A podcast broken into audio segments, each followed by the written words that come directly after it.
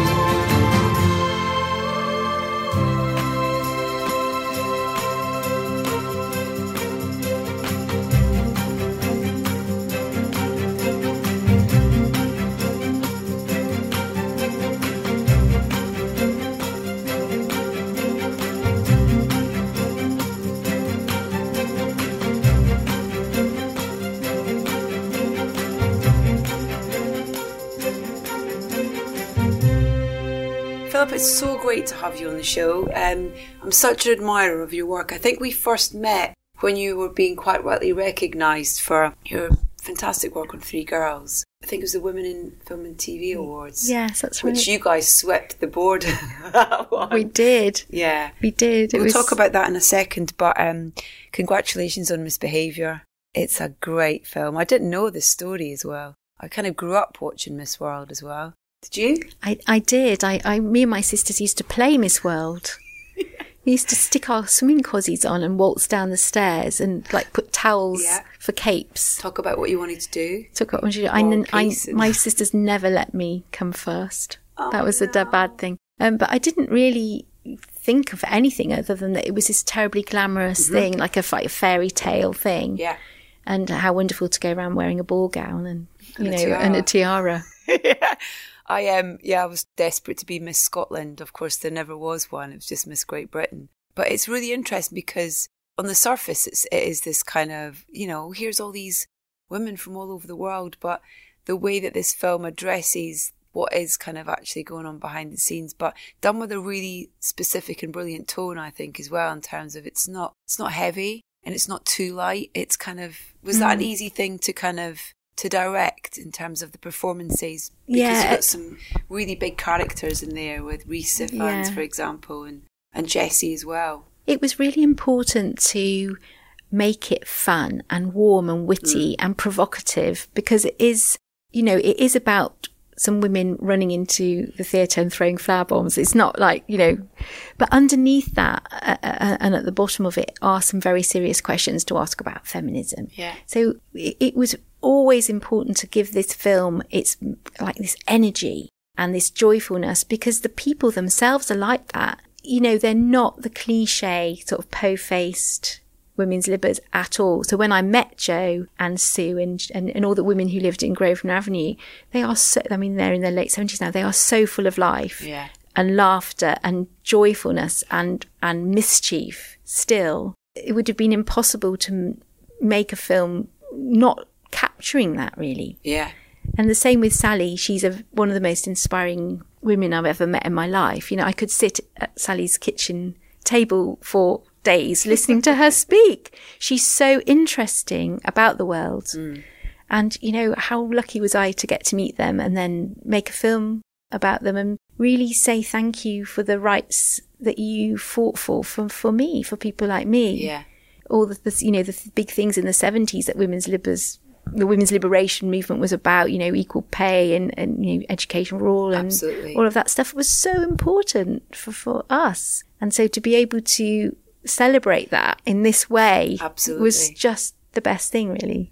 The the cast that you have in this is so great, and you kind of, particularly in those scenes where it's kind of meetings, and you kind of look around that room, and you you know away from the main cast of you know Keira and and Jessie, and there's there's all these brilliant, wonderful actresses. Emma is in there as well as Miss South Africa as well, who's currently starring as Diana in The Crown. I've seen some of that footage, and oh my god, what a great talent! But this was that a fun thing to pull together in terms of getting this gaggle of brilliant women together. It so was. And I had the great fortune to work with Nina Gold, Oh, who's the most brilliant. brilliant casting director. And just to have all these different flavors Yeah. and all these amazingly talented women, you know, from Suki Waterhouse's plays Miss America, Yeah. and as you say, The way she reacts when she meets Bing Crosby. is Bob Hope. Bob Bob Hope, sorry. Bing, interchangeable. Christmas. I'm, like- Interchangeable. I'm in Christmas mode. Um, but when she meets him in the corridor and her reaction, I, I love that tiny, it's a tiny little piece of performance, but it's so great. Yeah. It's so good. And I- think what's brilliant about Nina is she cares about every single part. So every part had to be vivid and, and, and really, really carefully chosen for all of everybody. Like, you know, in, in the women's liberation lot, there's Ruby Bentall who plays Sarah, who's so witty. And Alexa Davies, who plays Sue, uh, you know, and Lily, who is Jane. They, they are just such brilliant actresses, all of them. So I had the best time ever. And of course, Keira and Gugu are Gugu. brilliant, Oh amazing. Yeah. I want to talk about music, and there's a couple of scenes in particular where the music and Gugu's performance are pretty spine tingling, actually, particularly that scene where she goes out onto the stage and is kind of practicing and the kind of grace and elegance that she's rehearsing and the piano that kind of that little piece of score that accompanies that is is extraordinary. And you work with Dickon on the score we've had on the podcast. Oh, yes, he told me he'd been on. I Yeah. hope you had a good time. he had a brilliant time. Um, What was the what your, is- yeah? What was your kind of conversation about the score for this? Because obviously, the time that it's set, you have this backdrop of an incredible music scene. we have the, um, an incredible backdrop, but we wanted to stick to school because it would allow the voices of the women to come out more than dominating them. And also, when you actually look at it, a lot of that music was written by men. So it was quite hard to find stuff that was appropriate. So we decided to ask, or we were gagging to have Dickon uh, compose it because we wanted it to feel like band music Yeah. and he used to play in you know and it, it, it really suited him and suited us for for all the sounds that he wanted to create which were like band sounds and to create this kind of um, really authentic 70s sound for the score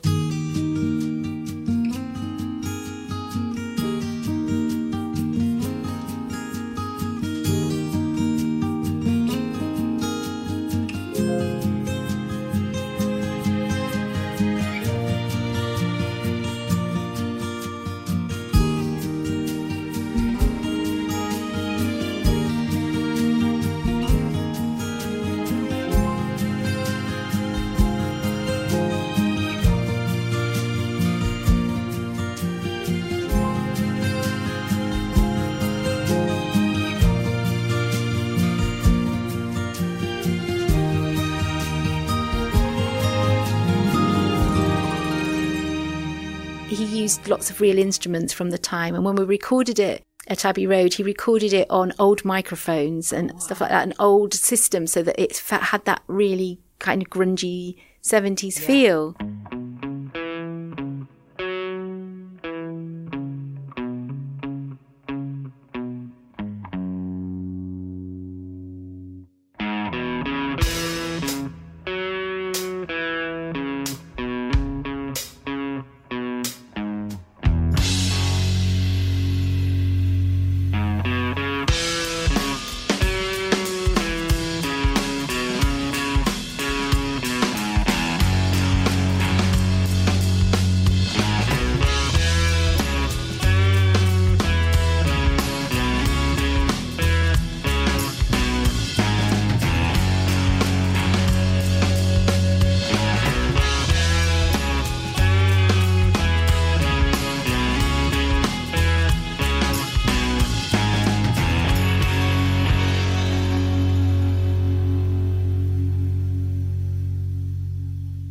Was a really challenging score to create because y- you have all these different worlds. Yeah. It's not just one world or one point of view. You've mm. got the Libbers, you've got Eric Morley's world, the contestants' world, and Bob Hope world.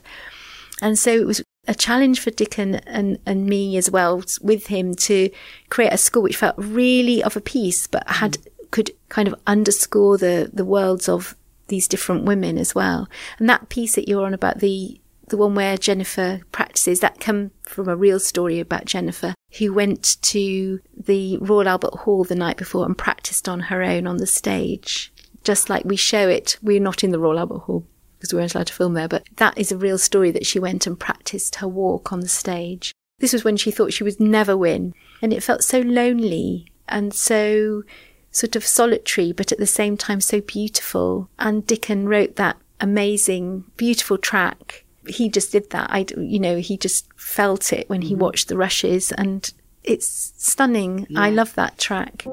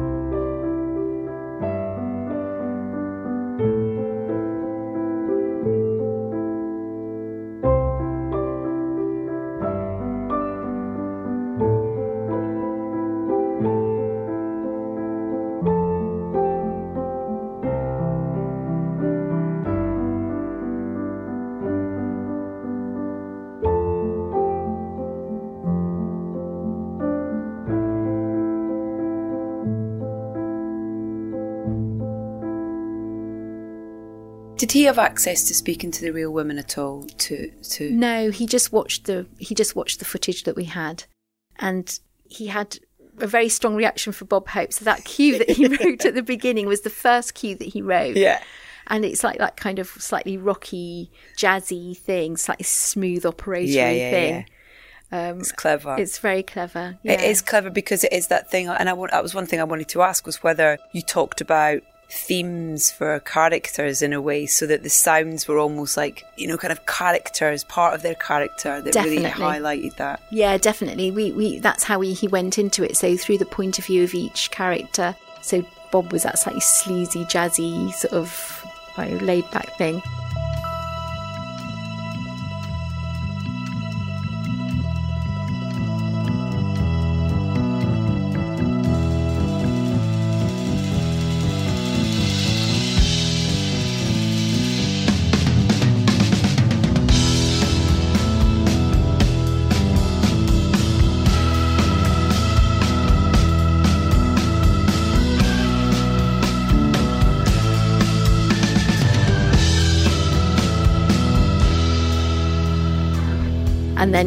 Keira's character Sally, who's got fire in her belly, has that more directional sort of I'm going to go for it kind of vibe. Uh, yeah, it was very important to that. And the contestants' music um, when they step off the coach, that um, piece "Stepping Out" is a great track, and and it, that was the track that took Dickon the most, and me as well, the most difficult to to find that track. Mm. Because we didn't want to sentimentalize the contestants, we didn't want to undermine them. It's really important that we took them seriously. So it was quite hard to get capture their energy, but also, you know, not belittle them because yeah. I we loved those contestants as well as as well as loving the Libbers.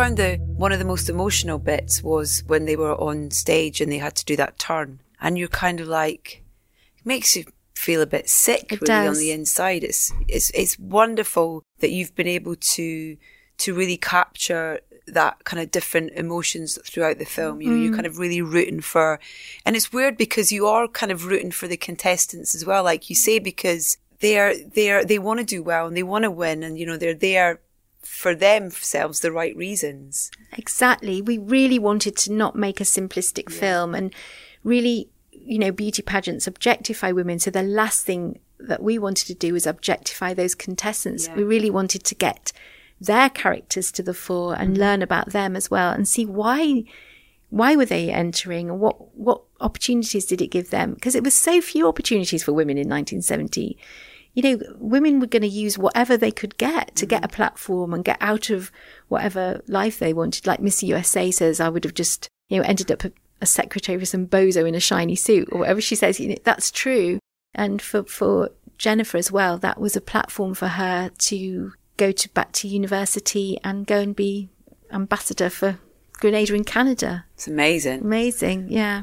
I love those that moment at the end. Kind of just really, and the music that you use as well at that point is just really perfect. You know, in terms of where the where you see the real women, and you're kind of like uh, my, you know, my head comes forward, and you're just waiting to read their story as to mm. where they mm. are and what they're what yeah. they're doing now as well.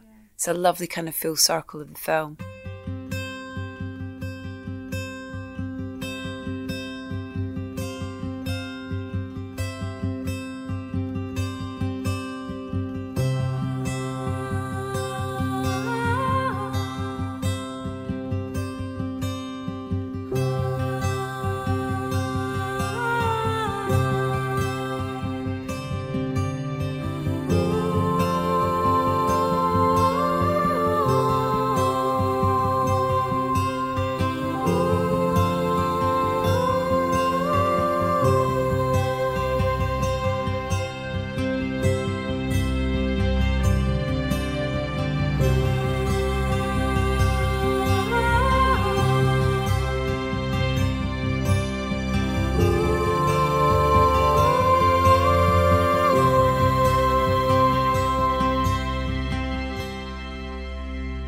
Do you edit to music with temp score? Yeah, we used we used temp score, um, and we it, it's sometimes successful and sometimes not successful. Yeah. It's it's interesting to have some temp score and then take it away and then forget about it. But it, it's important for, in, especially in feature films, when you to, to, when you're showing to people, they, it's nice to create the mood with music. Music is so important, isn't it, for evoking emotion? Yeah and it's so much part of making a film. I, am not one of those purist directors who thinks you shouldn't have music. I think it's so important. There's not many that we've spoken to that do no. it that way. There's only a, a few. Um, and a few composers who kind of insist on seeing a cut without music as well, because yeah. sometimes they get a bit, you know, that thing of kind of going, I don't want to I don't want what you've got in there to cloud what I'm going to. Yeah. I think that's fair enough. Mm. Often I would say to a composer, or like, would you like us to just take that temp off and yeah. you listen to it raw? Because I think it's interesting for people just to have that emotional response themselves, you yeah. know, and just, and often with Dickon, what was brilliant about working with him, he would give us temp music. So oh, he great. would find, he would go and find a track or something that he could give to us to use as temp because he'd say, oh, try this, try this sound what do you think of this? And that was really, really helpful. Yeah. And then those moments where you do use existing music, like I'm Alive, the uh, the Johnny Thunder track, yeah. how did you come to those, those decisions about? Because when you said earlier about, you know, there was so much there, so it was pulling back from that to to create your own sound. But there are those there's sort of few moments where you do have a, a kind of needle drop in there, sort of thing. Were those easy decisions to make? no, that was so hard. was it? The respect one was so easy. Yeah. That was like you could not yeah. do this film without that song. Yeah. That's amazing anthem in it. It's just yeah. Yeah. And so I love the irony with respect when you go to the beauty contestants yeah. in the cold, damp seaside town. yeah.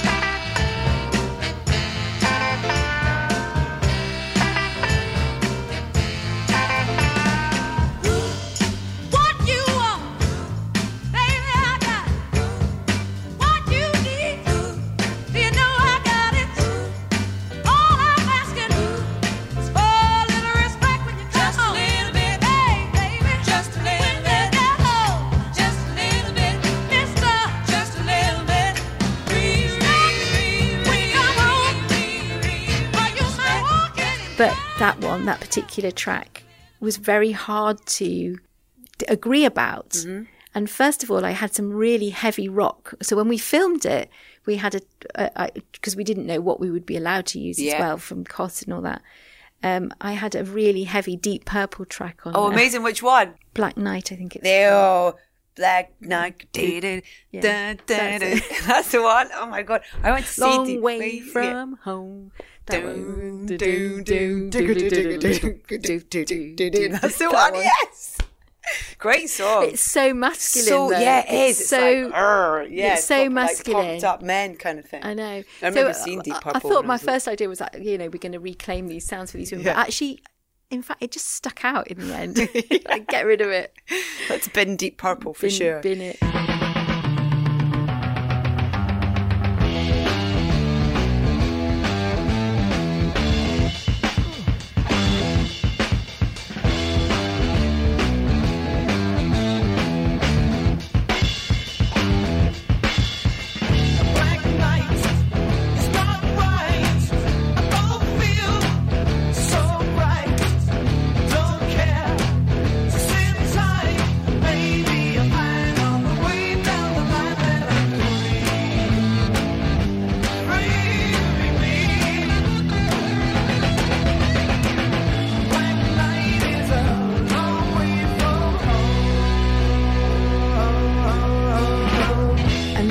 It felt too heavy and it felt too masculine. Yeah. Yeah, totally. and although it was brilliant to, to, for the women to jump around to when we were filming it, actually when it was in the film, it felt, oh God, we don't want all these male voices singing about what they're singing about. And what that track, I'm Alive, it just captured for, for, for me the exuberance and the sheer vitality of those women and what they were about to do. And yeah. it that that became then it, then once that was in the film, we thought, oh, how could we have ever thought it could have been anything else? You know? Yeah.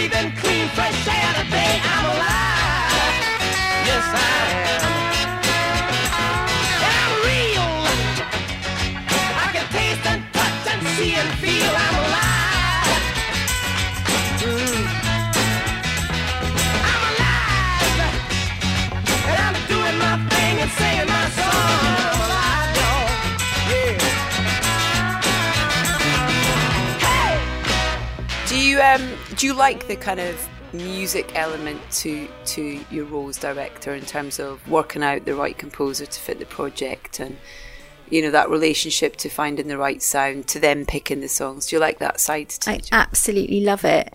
I love it. It's such a vital part of it. And I, I've you know each project the music is so important. Like even on Three Girls yeah. um, I worked with a composer called Natalie Holt and she did the most extraordinary score. It was s- super hard getting there mm. uh, for us both, you know, just trying to work out what sounds it could be that weren't cliche or pastiche or whatever. And those sounds of the, the deep cello repetition sounds when Holly goes into the, the takeaway and is mm. before she's unfortunately raped by the horrible guy, you know, that, that, that is such an unusual piece of music to put with that scene. Mm-hmm.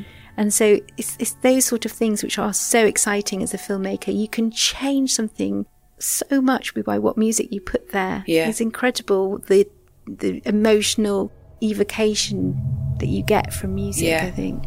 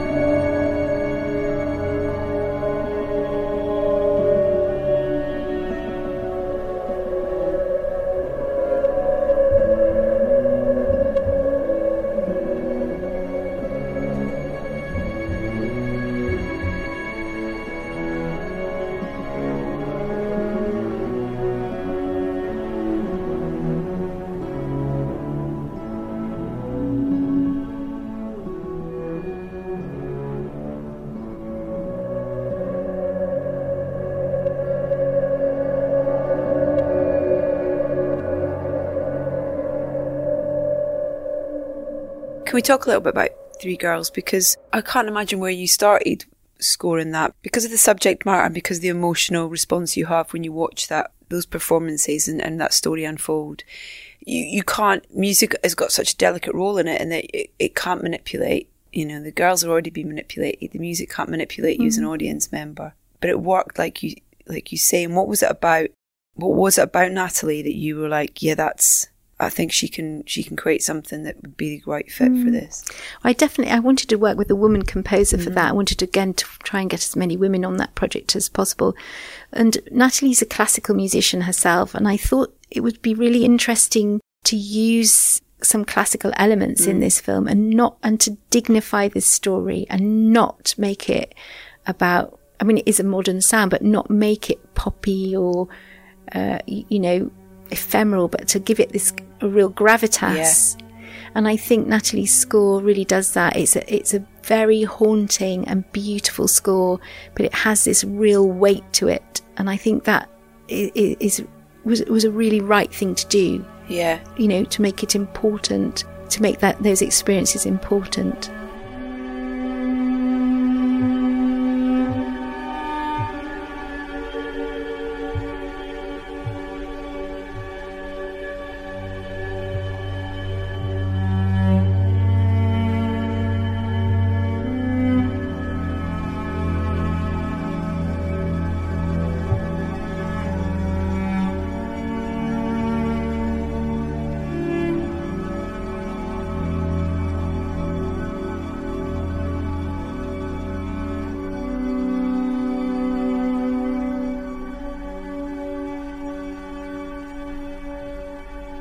And also not sentimental. Yeah, that's yeah. It's yeah. not in terms of of kind of pushing the audience in one one way. Mm. It's it's because you know music at times can do that in terms of you're going to feel sad now, or mm. you know, so it, it just the line that it that it that it walked along, I thought was was so perfect. And Nicole, knowing how kind of musical she is, particularly with country music, but but did she have much um, opinion about the music? Was there much written in the script in terms of the sort of sounds of that, or not really? But Nicole was also was was a great supporter of Natalie's music. Yeah. So whenever she would come to the cutting room, um, she really enjoyed what she was hearing, and that yeah. gave us confidence to go further, you know, and, and make make the score that we did because mm. it's it's it's a very unusual score, and I, I'm really proud of of that. I'm proud of Natalie for achieving it. It was very hard to find the right sounds for that show.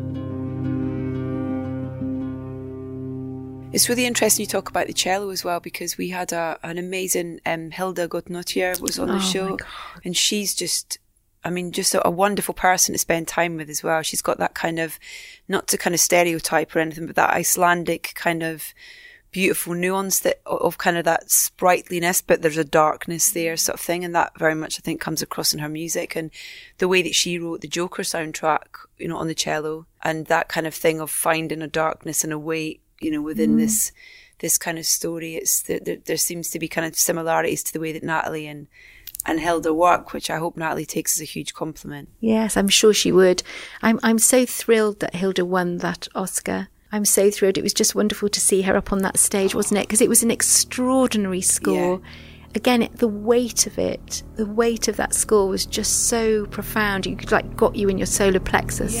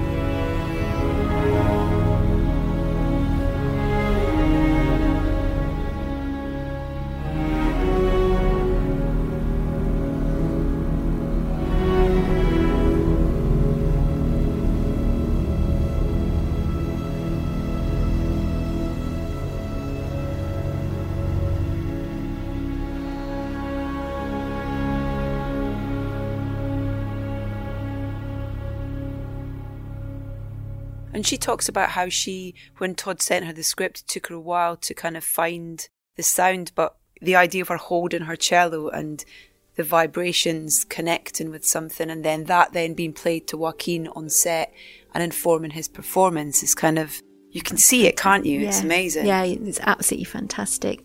I was thinking when coming to chat to you about women composers, and there aren't many. No, there not, really aren't yeah. many. I, I worked a long, long time ago when I was first started in my documentaries. I had uh, got Rachel Portman to do Mm-hmm. the score for somebody, and I was thinking about how inspirational her work was Yeah. to me as a filmmaker. The work she did on Ratcatcher I love with Lynne. Ramsay. I Oh love that God, film. It's a great film. So beautiful, and her theme for that, they, you know, is just so perfect.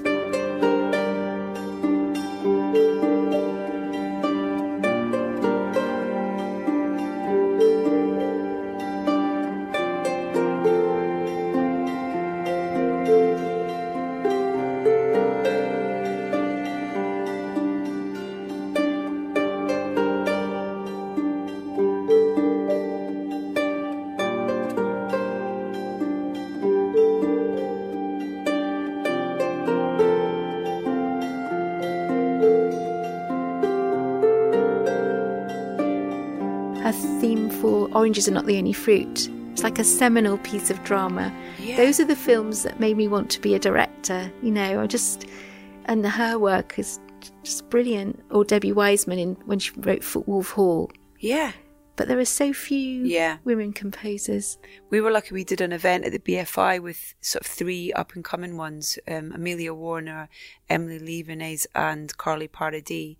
Um, and it was just wonderful to hear them all talk about their different process and and yeah, it's it's um there's there's not enough out there getting the jobs that get them the recognition. You know, in terms of it's it's it's the same with with female directors you know it's like give them the jobs Absolutely. and similarly with the female composers like yeah. they are out there it's just give them the work sort of thing yeah we'll we'll, we'll do our best to champion all that as well but i love how how you you can tell me what it is that you look for in a project because you do so many different types of things and but the thing that the the constant is the the emotional connection that you have as a viewer, whether that be you know with with this film with Three Girls, but also with your the Crown you know episodes that you you directed, or the wonderful experience I had with my oldest watching um, Swallows and Amazons. So what it is for you though that you jump on or connect with when you say yes to a project? I think it's. I, I, love. I love true stories. I know Swallows and Amazons wasn't, but I, I, I love true stories because uh, I started off as a documentary maker. So I'm always drawn to true stories and always drawn to stories about women.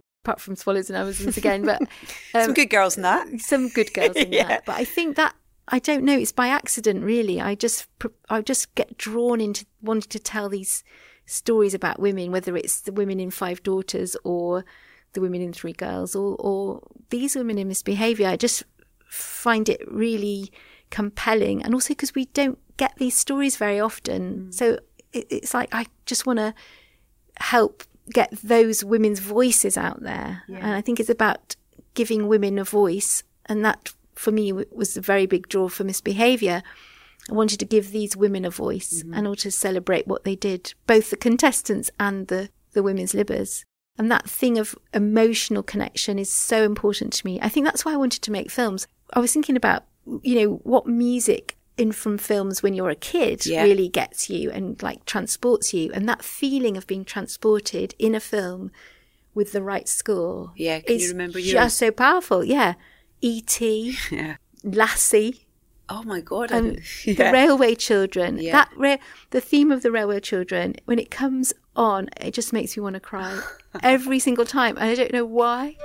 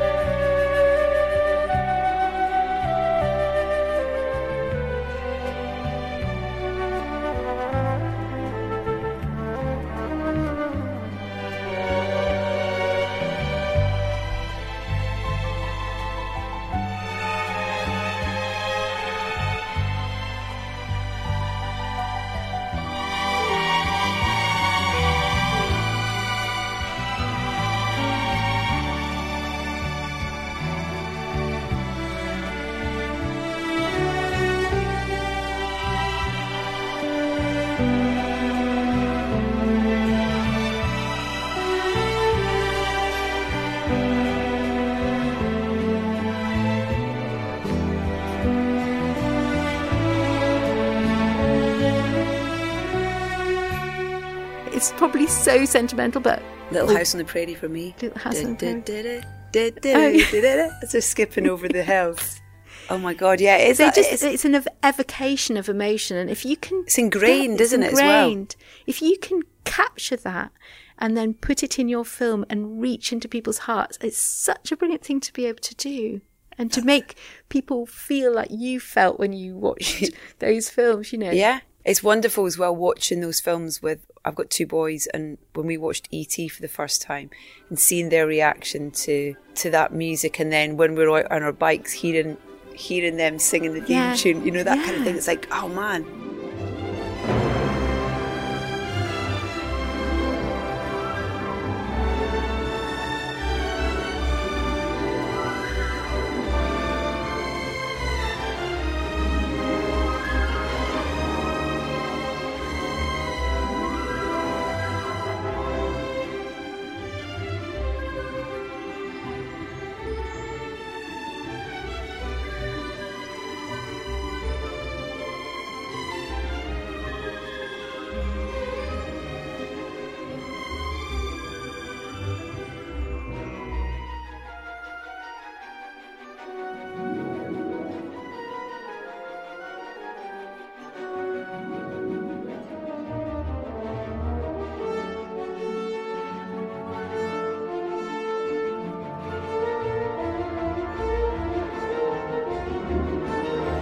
it gets in your heart. Mm-hmm. It's not. It's, it's beyond intellect, isn't it? It just gets in your heart, like that ET theme. It just makes you want to get on your bike and fly over. the I'm coming. yeah. See ya. I'm off. Yeah. When you when you um. Do you mind if we talk about a little bit about the crown as well? Because no, I've been really lucky that I've been doing a companion podcast for them. I did the last season and we're doing this season at the minute. It's been fascinating to kind of spend time up at Elstree and you know, speak to the props guys and the hair and makeup and costume. And it's a beast of a thing. Oh my God. And Peter is fascinating, you know, just in terms of how he kind of, you know, helms that ship. But, but when you come on and you're part of a brilliant team to, on, on something, season two you, you worked on, wasn't it? Where there's a framework there of, of lots of things but you very much are brought in because they want you to put your stamp on you know, your episodes. What's that? Is that an easy thing to do, or is it? Well, I've never done it. I'd never done it before. Yeah. I've never done an episode of anything that's already set up before. Yeah. So it was an interesting experience, and also because they were very much of the mind that you should do your own thing with it. Yeah. It was a very enticing prospect because the cast is so wonderful. You got this brilliant team to work with, and the you know the budget was like a movie budget. Yeah. And and they the the style of Peter's writing dictates some of the yeah. how you film it. But I remember doing something. And Stephen Daldry was just waiting to do a little scene after me in the same location, and my camera was. Well, I love moving the camera, and on the previous uh, series of The Crown, nobody moved the camera, but I love moving the camera. Yeah. So I had this scene where this camera was chasing after this guy through these corridors, down these things, and he came to me saying, "Philippa, you're moving the camera." And I thought he was going to tell me off. I was so scared. And he said, How do you do that? I don't know how to move the camera. Yeah. And he approaches things in such a different way. I love Stephen's directing. It's so gorgeous, warm hearted and joyful. I love his directing. And he does it in such a different way. He builds layers of, of, of depth into his shots and he, he directs in a such a different way. But he couldn't believe that. that. I like. How do you? I know when my knees were knocking, I thought, oh, Stephen Daldry's going to tell me off. What a lovely full circle talk. Suzanne Mackie's a producer on yes Misbehaviour. Yes, Suzanne, Suzanne um, asked me to do The Crown as well, and Andy Harries, and yeah. Uh, yeah, it was it, I, it was a brilliant experience. It's an amazing team. Yeah. You make the crown, and I love you know Claire Foy's like a gem of a person and a brilliant actress as well. Yeah, I'm so gutted our times run out because I could sit and chat to you for hours. Thank you for coming oh, to do this. Thank you. And I'm so excited to see what's next as well. Are we are we doing are you film or TV next? What I've just I'm just cutting um, a thing called The Third Day for HBO. It's oh, wow. made by Plan B, Brad Pitt's company. Yeah and my it's a it's a trilogy written by Dennis Kelly. It's two trilogies. Mark Munden, the director, is doing the first trilogy, and I'm doing the second. And Naomie Harris is the lead of mine, oh, and Jude Law is the lead of Mark's, and they kind of come together. It's when, a really creepy thing. Oh, when do we it's really that? scary. Who's doing the music, and when do we see um, it? Who's doing the music? Um, Christo Tapia de Veer, uh-huh. who did Utopia. Oh, fantastic! An amazing, amazing composer, Chilean composer, oh. and he's busy composing right now. I hope, Christine. Well, maybe we can have a return visit then for when that's available, and we can yes. maybe get the two of you together. That'd be that'd be stunning. Yeah, it's it's. I think that's being broadcast in May and June. Perfect. It's a date. Thank you, Edie. Thank you.